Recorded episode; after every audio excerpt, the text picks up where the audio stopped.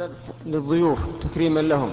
من الناس من إذا ذبح إنما يذبح بنية دفع الملامة أو الذم ونحو ذلك لا بقصد التقرب، فهل يقال التقرب إنما دفع الملامة؟ نعم.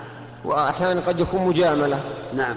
فهل يبقى هذا الذبح على الأصل أم أنه يقال بحرمته نتيجة هذه النية؟ يعني هذا الذبح يبقى على الأصل،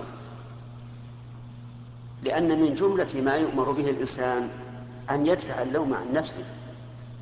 لا تظن أنك إذا فعلت ما يدفع اللوم عن نفسك أنك مخطئ، بل هذا هو الصواب. ألم تعلموا أن الرسول عليه الصلاة والسلام لما قام وهو معتكف وجاءته صفية رضي الله عنها وقام يقلبها إلى بيتها، ومر رجلان من الأنصار فأسرعا، فقال النبي صلى الله عليه وعلى آله وسلم إنها صفية بنت حيي، فقال سبحان الله.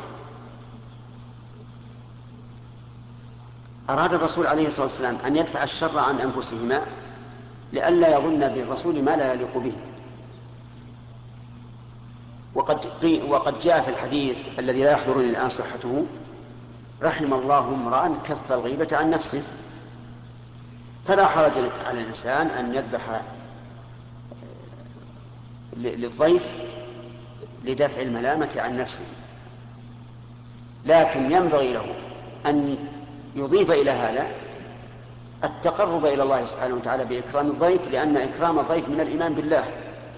فقد قال النبي صلى الله عليه وعلى آله وسلم: من كان يؤمن بالله واليوم الآخر فليكرم ضيفه. نعم.